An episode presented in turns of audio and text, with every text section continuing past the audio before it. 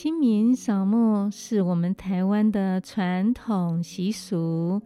随着清明节四天的连续假期已经即将到来了，所以在这个时间点上，有人提出来问义都师：我们在扫墓的时候呢，有发生种种的问题。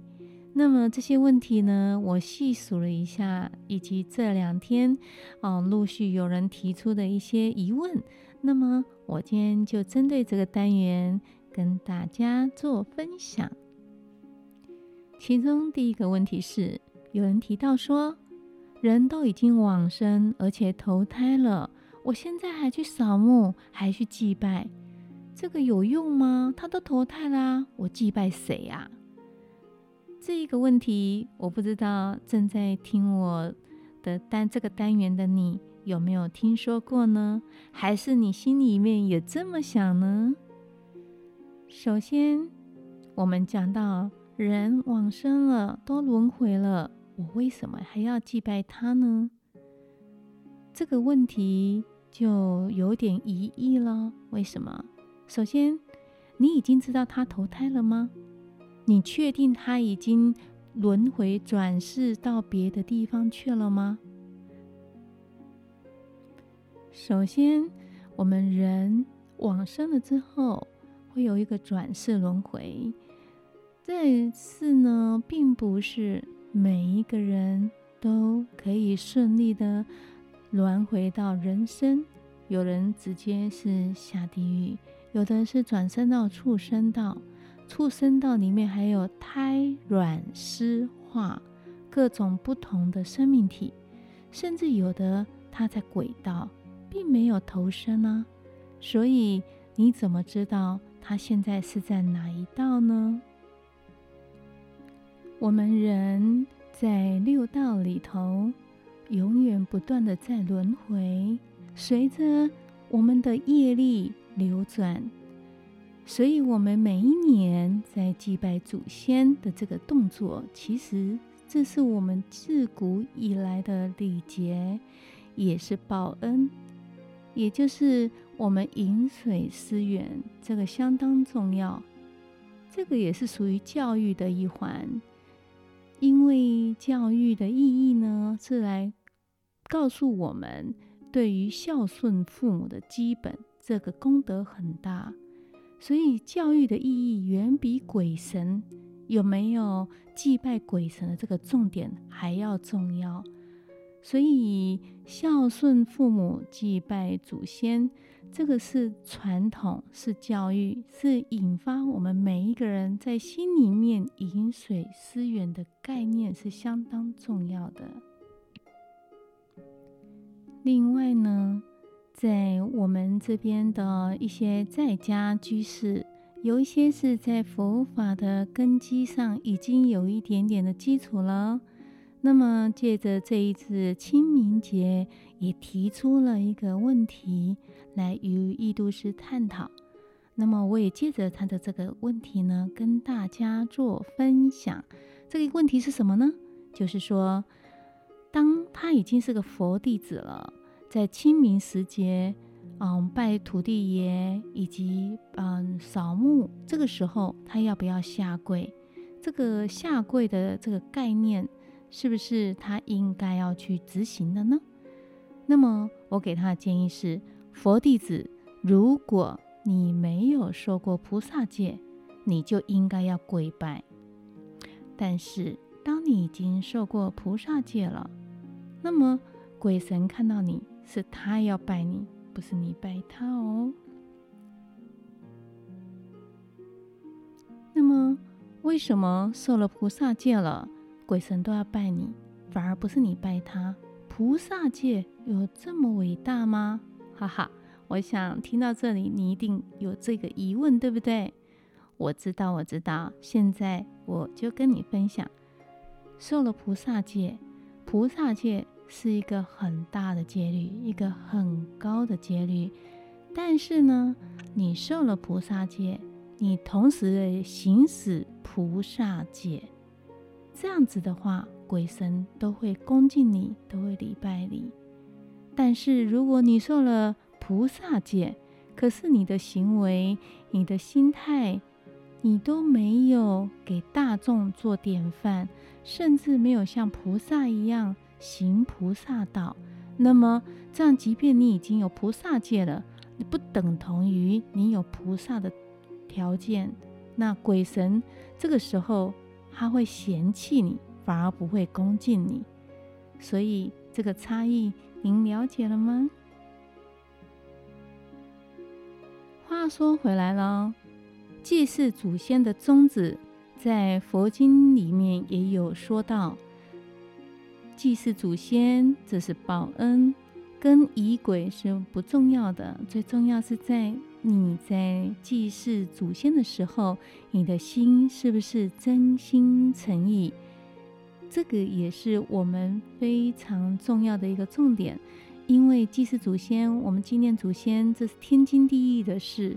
对于先祖的恩德，我们念念不忘。那在我们眼前是父母，所以我们就应该要尽到孝顺的道理。做儿孙的不可以不纪念祖先，因为我们现在所享有的一切，健康的色身。还有稳定的生活，这都是源于祖先传下来的教育，让我们有一个很好的父母照顾我们，以及我们到现在。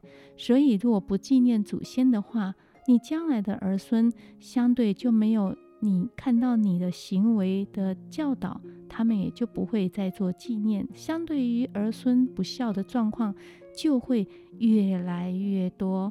我想现在在很多新闻上。大家都有看到，现在的人对祭祀祖先以及慎终追远的这个概念跟道理，已经非常的微弱了。你说是不是呢？祭祀在古代帝王呢，他们有太庙，而我们一般的百姓呢，有祠堂。这些都是供奉祖先、祭祀祖先的一个环境啊，一个恭敬的地方。那祭神就好像神有在啊，我们祭神如神在，祭祖祭人在祭典前的三天，通常都会斋戒沐浴，然后秉觉万缘。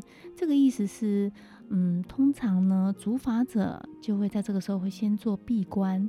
啊，一心一意的呢，感念祖宗的恩德，然后呢，一切从一切法从心相生，所以在正式祭祀的那一天啊，都会感觉到这些祖先呢的存在。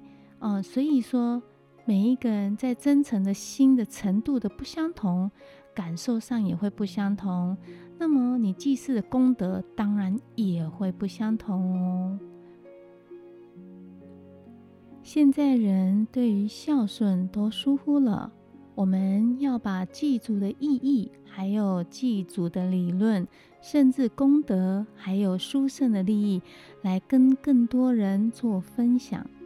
我们都希望世界永远没有冲突，我们世界永远安定和平，世间跟出世间法都能够安定和谐为基础。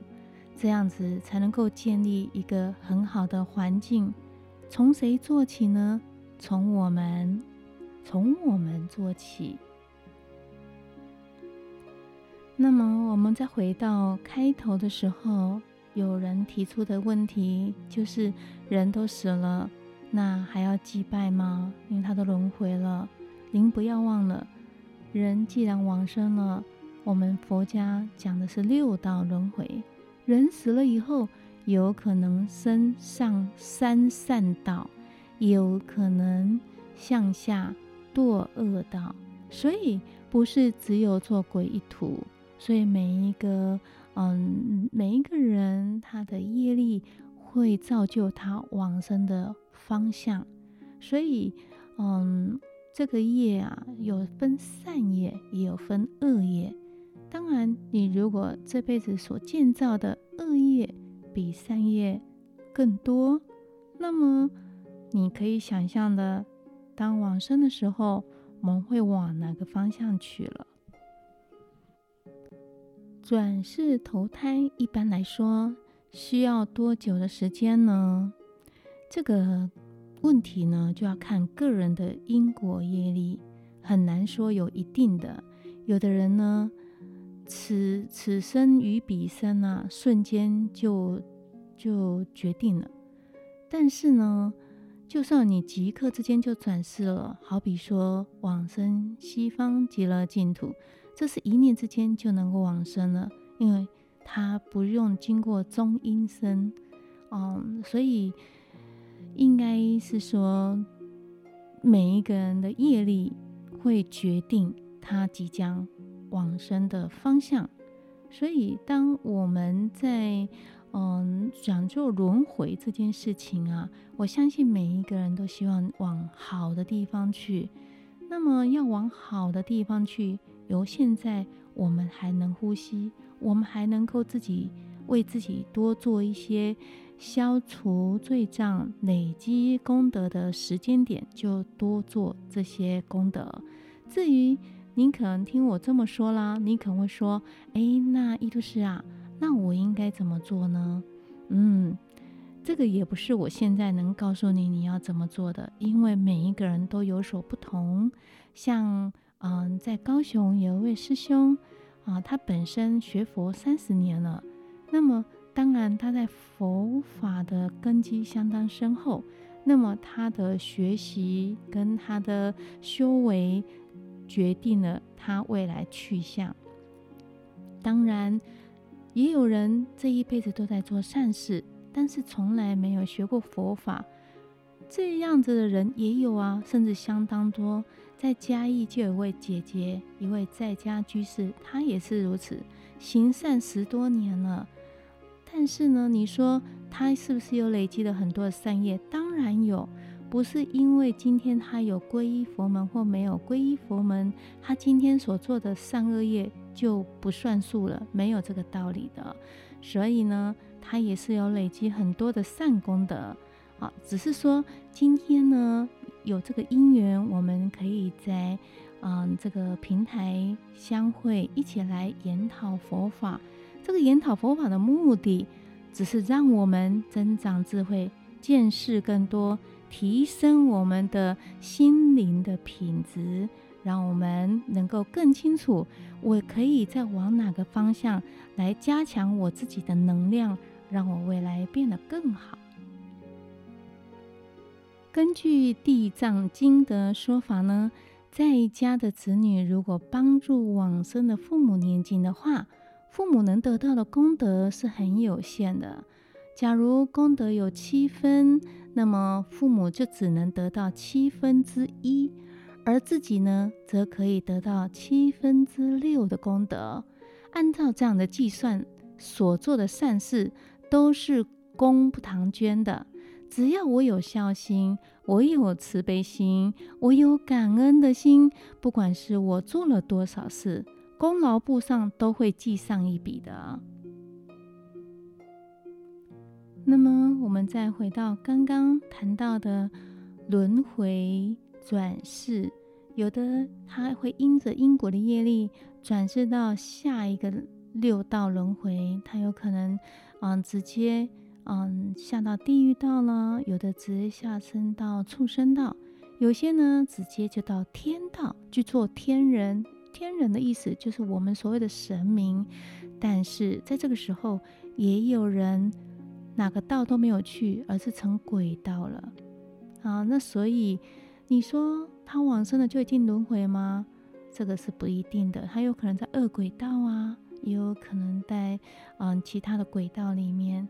所以讲到轨道呢，所谓阴阳两隔，人的身体是物质性的，物质。有物质性的身体就会有障碍，所以我们碰到门、碰到墙都没有办法穿越过去。可是，可是鬼是灵哦，它是没有阻碍的，它如同电、如同光一样，它可以穿墙入壁，门是关不住它，墙也挡不了它，甚至它的速度还比光、比电都还快，意识想到它就到了。所以，即使不做鬼，人死后没有物质，身体的拘束也能够像穿墙越壁，自由飞行。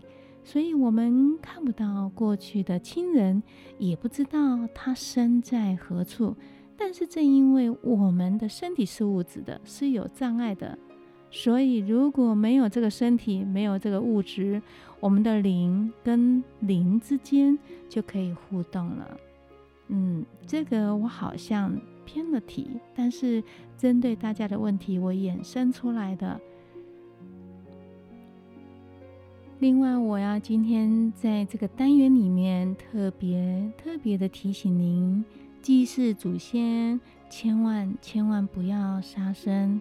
你杀生祭祀祖先，等于是在加重祖先的罪业，这反而更不好，因为你是因为他才杀生，所以呢，这个概念要很重视，也要很用心的放在心上。那么。你今天行做的是为了善，可是却造了业，那不是得不偿失吗？你说对不对呢？好啦，今天就针对这个问题分享到这里了，我们就下一个单元见喽！